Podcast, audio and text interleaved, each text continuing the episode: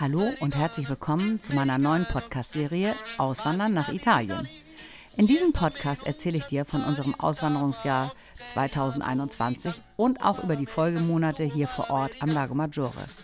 Sei also gespannt.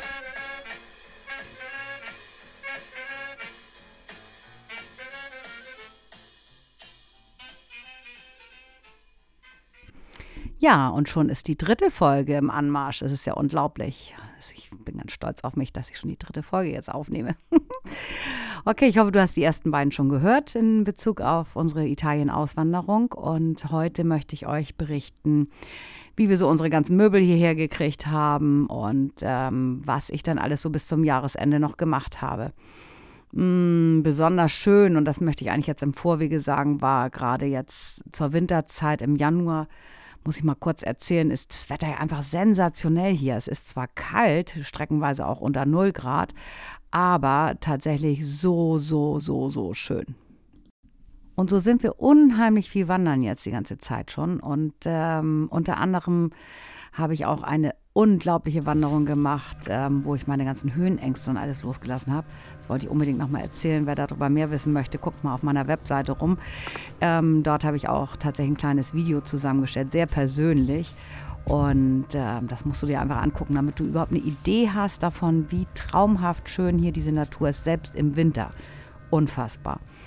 Ja, und ich bin da also gewandert über eine unglaubliche Brücke hm, habe meine ganzen Höhenängste einfach mal alle über Bord geworfen, im wahrsten Sinne des Wortes. Und man geht entlang von kleinen äh, Bächen und muss überall rüberklettern und ach, umgestürzte Bäume, wo ich rübergeklettert und unten durchgeklettert bin und was weiß ich. Zu cool. Aber das ist eigentlich jetzt nicht heute das Thema, aber ich wollte es einfach nochmal kurz erzählt haben. Hm. Aber was eben wirklich toll ist, und das muss man immer wieder sagen, dass man hier sich also auch wirklich wochenlang wahrscheinlich beschäftigen kann. Alleine nur, um die Gegend hier zu erkunden. Na gut, okay. Also im Oktober, wir waren bei der letzten Folge im September stehen geblieben und da habe ich euch alles Mögliche erzählt ähm, von der Carta Identitar, also der äh, ID-Karte und Steuern und was weiß ich nicht, was alles. Aber jetzt ging es darum, wir sind ja erstmal hier nur mit dem Auto vollgepackt mit ein paar Kisten hergekommen, die restlichen Möbel hierher zu kriegen. Das war ja echt nochmal so ein ganz großer Akt gewesen für uns, weil wir nicht wussten, wie wir das machen. Natürlich hätte man ein Umzugsunternehmen beauftragen können, kostet ungefähr 10.000 Tacken. Das wollte ich echt nicht ausgeben, ob man das nun hat oder nicht, aber da waren wir einfach nicht bereit zu. Und mein Mann macht auch einfach gerne Dinge selber. so hat er ja auch zum Beispiel ähm, sein Motorrad Motorrad hier selber hergefahren. Also er ist ja drei Tage gefahren von Norddeutschland hier zum Lago Maggiore, hat das richtig als eine kleine Mini-Reise gemacht. Das war auch total cool gewesen. Und für ihn einfach auch besonders aufregend durch die Berge und also er nimmt dann ja auch nicht die Autobahn, sondern er fährt dann tatsächlich andere Strecken und das sollte man einfach auch so machen, dass man diese Fahrten einfach auch schon als Reise betrachtet. Klar kann es auch mal sein, dass man schnell von A nach B möchte, aber insgesamt ist das schon cool, wenn man mit dem Auto fährt, das einfach auch schon die Autoreise als Reise zu betrachten. Zum Thema Umzug, also wir haben nach langem Hin und Her uns dann entschieden, tatsächlich einen Wagen in Deutschland zu mieten. Wir haben einen, ähm, oh, wie, wie, nennt man denn das, einen größeren Kastenwagen äh, genommen, den wir selber noch fahren konnten und damit ist Tetsche dann sozusagen hierher gekommen. Also er ist von hier nach Hamburg geflogen, hat dort den Wagen sich gemietet und ist dann hier runtergedüst. Und es war überhaupt kein Thema, wenn man nämlich selber seinen Umzug macht, äh, muss man auch nichts deklarieren oder sonstiges. Die kontrollieren ab und zu mal die Autos und gucken, ob es auch wirklich nur ein Umzug ist und nicht irgendwelche anderen Sachen, die man transportiert, besonders an der Schweizer Grenze. Aber das war also überhaupt kein Thema gewesen. Wenn es also dein eigener Umzug ist, kannst du damit so unvermittelt über die Grenze fahren. Jo, und das hatten wir dann auch gemacht und hatten ja hier unsere Garage, wo wir dann auch alles reingetan haben. Und eine liebe Freundin von uns kam auch mit und hat uns dann geholfen, das alles auszuladen. Plus noch Giovanna, die kam, ja. Also wir haben immer Hilfe hier und innerhalb von drei Stunden hatten wir tatsächlich den ganzen Kram aus dem Auto raus. Aber was noch ganz lustig war bei der ganzen Aktion, also die Garage befindet sich äh, unterhalb eines Parkplatzes. Man muss sich das vorstellen, das ist wie so eine Art Tunnel ist eigentlich falsch. Na, jedenfalls war es so lustig. Der Wagen war natürlich aufgrund der Schwere der ganzen Möbel und allem tiefer. und als wir ausgeladen hatten, unten in der Garage war er natürlich höher. Und er stieß fast gegen die Mauer. Also an, an das Dach an. Das war nochmal sehr spannend, da rauszufahren. Also ich habe davon mal Fotos gemacht, das glaubt uns echt kein Mensch. Das war Millimeterarbeit gewesen, das war auch zu herrlich. Na gut, also das dazu auch nochmal, das war sehr spannend, aber das haben wir dann auch hingekriegt. Ja, und dann haben wir den Wagen äh, ein paar Tage später wieder zurückgefahren und das war insgesamt die günstigste Angelegenheit gewesen. Vielleicht hätte man es auch hier machen können, hier einen Wagen mieten, aber so oder so muss man ja eine Leerfahrt fahren. Also das wäre nicht anders gegangen. Genau, und so haben wir es dann auch gemacht. Und äh, dann haben wir den Oktober damit verbracht, tatsächlich noch ein bisschen Sachen zu sortieren und zu gucken. Und dann Ende Oktober sind wir dann tatsächlich ähm, in unser Haus gezogen. Das war echt cool gewesen. Und ähm, dann war es ganz offiziell. Und sieben Tage später bin ich nach Madrid geflogen und äh, bin den englischen Weg nach Santiago de Compostela gefahren. Äh, Quatsch, nicht gefahren, gelaufen. Von Ferrol nach äh, Santiago mit zwei Italienerinnen. Also es war dann mein italienisch-Intensivkurs gewesen und das war auch echt grandios. Auch das kannst du auf meiner Webseite noch ein bisschen en Detail sehen und lesen. Es gibt tatsächlich auch so eine Audioserie auf meiner Webseite dazu ja, ganz spannend. Das war auch nochmal eine richtige Herausforderung, zumal ich dann ein paar Tage vorher mich hier nochmal abgepackt hatte und mir richtig doll wehgetan hatte und dann nicht mehr trainieren konnte. Also bin ich dann relativ untrainiert daran gegangen, aber es war trotzdem grandios und ähm, ich habe ganz, ganz viel über mich, meinen Körper und das Wandern gelernt, gerade auch bei diesem wunderbaren Weg nach Santiago. Ja, und all die Emotionen, die dazu gehören, sowieso. Und natürlich viel Italienisch gelernt, weil die eine Italienerin konnte gar kein Englisch. Also das heißt, ich musste irgendwie mit Händen und Füßen mich verständigen und das ist eigentlich die beste Angelegenheit, wie man eine Sprache lernen kann. Das muss man wirklich so sagen. Also wenn man natürlich immer nur Deutsch redet oder Englisch, dann ist es schwierig, Italienisch zu lernen. Man sollte sich wirklich äh, da lieber damit Menschen zusammentun, mit denen man einfach Italienisch sprechen muss. so machen wir das jetzt auch in unserem Italienischunterricht. Da wird definitiv gar kein Englisch oder Deutsch gesprochen. Da müssen wir dann einfach absolut nur Italienisch reden und egal, ob wir es können oder nicht, mit Händen und Füßen müssen wir Sachen erklären und das geht echt cool, wenn man erstmal anfängt. Dann funktioniert das auch. Also nicht so viel Theorie, Leute.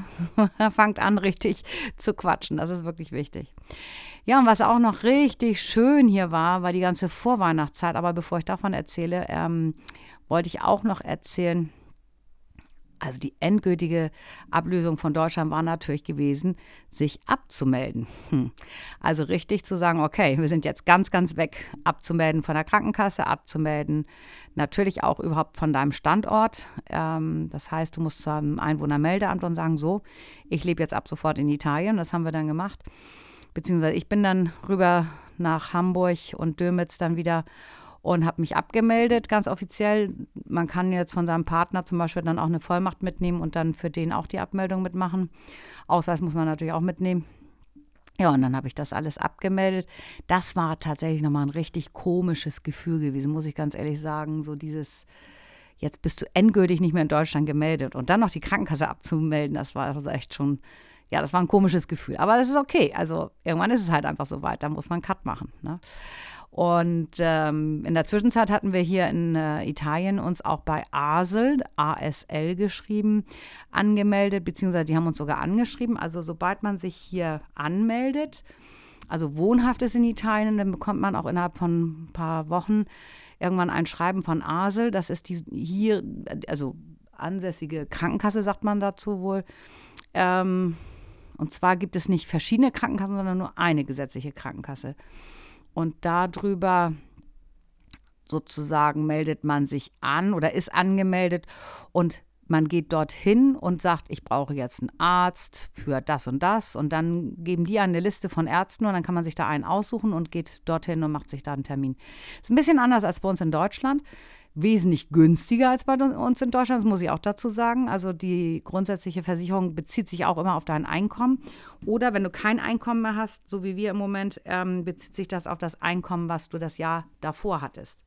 Also immer dein letztes Einkommen ist sozusagen der Bezug auf das, was du zu zahlen hast, dann prozentual. Genau, es wird dann ausgerechnet und dann kriegt man die Summe X. Das ist auch ganz lustig. Und dann muss man zum Postamt gehen und dort beim Postamt diese Summe einzahlen. Dann bekommt man eine Boletta, ähm, das ist so eine Bestätigung dafür oder Boletto, ähm, dass man das bezahlt hat. Dann geht man wieder dorthin und dann ist man sozusagen offiziell in der Krankenkasse drin. Sehr spannendes, ähm, ja, wie das so abgewickelt wird. Äh, die Krankenkasse selber, da mussten wir schon relativ lange warten, also Wartezeiten einplanen. Natürlich zu Corona-Zeiten sowieso ist immer alles schwierig, wisst ihr ja auch. Aber ähm, das Herrlichste war natürlich bei der Post. Also die Leute gehen hier ganz viel zur Post. Hier werden nicht so viel Lastschriftverfahren gemacht wie bei uns in Deutschland. Also das heißt Elektrizitätsbezahlung oder Wasser, Gas. Das wird meistens über das Postamt gemacht. Und äh, ich weiß nicht, warum das so ist. Also das ist wahrscheinlich etwas, was es auch schon ganz, ganz lange so gibt. Vielleicht, weil die Leute früher keine Konten haben. Ich habe keine Ahnung. Aber hier wird ganz viel beim Postamt immer noch bezahlt. Und so eben auch die Krankenkasse. Und dann wird das fürs ganze Jahr bezahlt. Also das erste Jahr zahlt man komplett durch. Und vielleicht auch dem geschuldet, dass wir hier eben nicht angestellt sind, sondern eben hier nur leben. Und dann muss man das eben einmal komplett fürs Jahr im Voraus bezahlen. Genau. Es ist schon eine ganze Menge. Also um überhaupt hier ähm, sich eintragen zu lassen, mussten wir eine private Krankenkasse ab, sicher abschließen. Ich glaube, das habe ich schon mal in dem Podcast davor erzählt. Und das war relativ teuer gewesen, nur so für die Grundversorgung. Muss man dann auch für ein Jahr abschließen. Man muss ja auch nachweisen, dass man etwas über 8000 Euro auf dem Konto hat, dass man sich versorgen kann hier für das ganze Jahr. Und eben dann diese private Krankenkasse, das ist wie so eine Art Notfallkrankenkasse. Das heißt, wenn ich mir ein Bein breche oder sonst was, dass, mich, dass ich hier versorgt werde. Und dann, das ist eben das Spannende, nachdem man das gemacht hat und dann eben auch seine ID-Karte und alles bekommt, dann kommt man dann nachher auch in die normale gesetzliche Krankenkasse. Also eigentlich zahlt man das doppelt gemoppelt. Das ist so ein bisschen nervig, aber das muss man echt einplanen, wenn man hierher kommt, dass das eben tatsächlich so etwas ist, ja, was ein bisschen anders ist als bei uns in Deutschland. Ansonsten ist die Versorgung relativ ähnlich wie bei uns. Äh, gewisse Dinge muss man was zuzahlen, wie beim Zahnarzt. Ähm, wenn man besonders schnell einen Termin haben will, muss man sich da privat anmelden und auch privat zahlen. Ich glaube, das kennen wir ja aus Deutschland mittlerweile auch nicht anders. Und ansonsten läuft das aber alles relativ ähnlich ab. Genau. Also das zu dem Thema Krankenkasse. Ja, und ansonsten war die Weihnachtszeit sehr, sehr schön hier gewesen. ist hier so ein bisschen anders als bei uns. Erstmal ist es natürlich da in unserem Dorf hier ganz gemütlich alles. Aber die haben zum Beispiel überall Krippen aufgebaut. Kleine Krippen, Mini-Krippen, große Krippen eine Krippe unter Wasser, eine Krippe auf einer Vespa aufgebaut. Also sowas Niedliches. Also wir waren so fasziniert. Wir sind äh, auf die Fischerinseln gegangen, also auf die Fischerinseln und ähm, da waren auch überall an jeder Ecke kleine Krippen aufgebaut.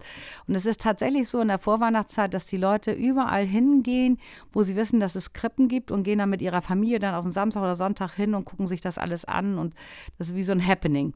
Total niedlich. Und die haben dann auch alles Nummern drauf und ich glaube zu denken, dass man dann auch sagen kann, die Krippe gefällt mir am besten. Also wie so eine Art Wettbewerb vielleicht auch dann nachher hinterher entsteht nochmal und äh, die beste Krippe von allen ausgesucht wird. Aber da bin ich noch nicht so ganz durchgeschieden. Das muss ich ja nächstes Jahr nochmal eruieren. Das Unglaublichste fand ich war die Unterwasserkrippe. Die ist in Suna hier unten gewesen bei uns an der äh, am, am, See, dass wir eben da am See längs gegangen sind. Plötzlich sahen wir so ein großes Schild, haben wir da rüber geguckt und was ist das denn? Und ich glaube, es war der Tauchclub gewesen und der hat echt eine Unterwasserkrippe aufgebaut. Sowas von toll. Also das fand ich echt sensationell. Ja, und dann kam Weihnachten und wir waren eingeladen gewesen bei unseren neuen italienischen Freunden und wir hatten uns so drauf gefreut und sind leider beide krank geworden. Also wir lagen so richtig flach und nichts mit italienischen Weihnachten. Das müssen wir also nächstes Jahr wiederholen. Das ist ganz spannend. Ich muss mal einen Schluck trinken. Mm. Na, also das war jedenfalls ziemlich cool gewesen. Oder wäre cool gewesen. Aber wir haben es dann jetzt im Januar nach Geburt, haben wir zusammen Pizza gegessen, alle. Das war auch toll gewesen. Aber also ich würde mich schon nochmal freuen, tatsächlich ein italienisches Weihnachtsfest hier zu erleben. Und ich glaube, das ist schon nochmal ein bisschen anders als bei uns vielleicht auch. Keine Ahnung, ich weiß es nicht, aber ähm, ich bin gespannt auf nächstes Jahr. also das wird nochmal wieder ganz cool. Ja, das ist jetzt erstmal so der Zusammen, die Zusammenfassung vom letzten Jahr. Mm, ich hoffe, es hat dir gefallen und ähm, wenn du noch irgendwelche Fragen hast oder so, schreib mich gerne an und sei gespannt auf, die, auf den nächsten Podcast. Da werde ich ein bisschen was erzählen über unseren Alltag hier, so was wir hier so tagtäglich machen oder auch nicht machen. ah, bevor ich es vergesse, ähm, schreib mir doch bitte eine E-Mail an post.sabine-strutzke.de in welcher du mir schreibst, was vielleicht du an äh, Themen noch haben möchtest oder hören möchtest von mir. Das heißt, vielleicht gibt es ja noch irgendwelche Sachen, die dich interessieren in Bezug auf Auswandern nach Italien oder wie wir hier leben oder oder oder. Ähm, ja, und vielleicht kann ich dann deine Fragen im nächsten Podcast beantworten. Das wäre doch cool, oder? Ich würde nur deinen Vornamen nennen, wenn überhaupt. Also wenn du es nicht möchtest, schreibst du mir das natürlich auch.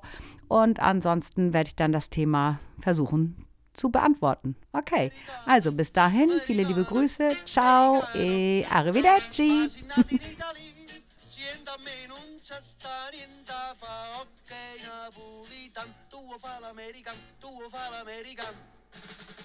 in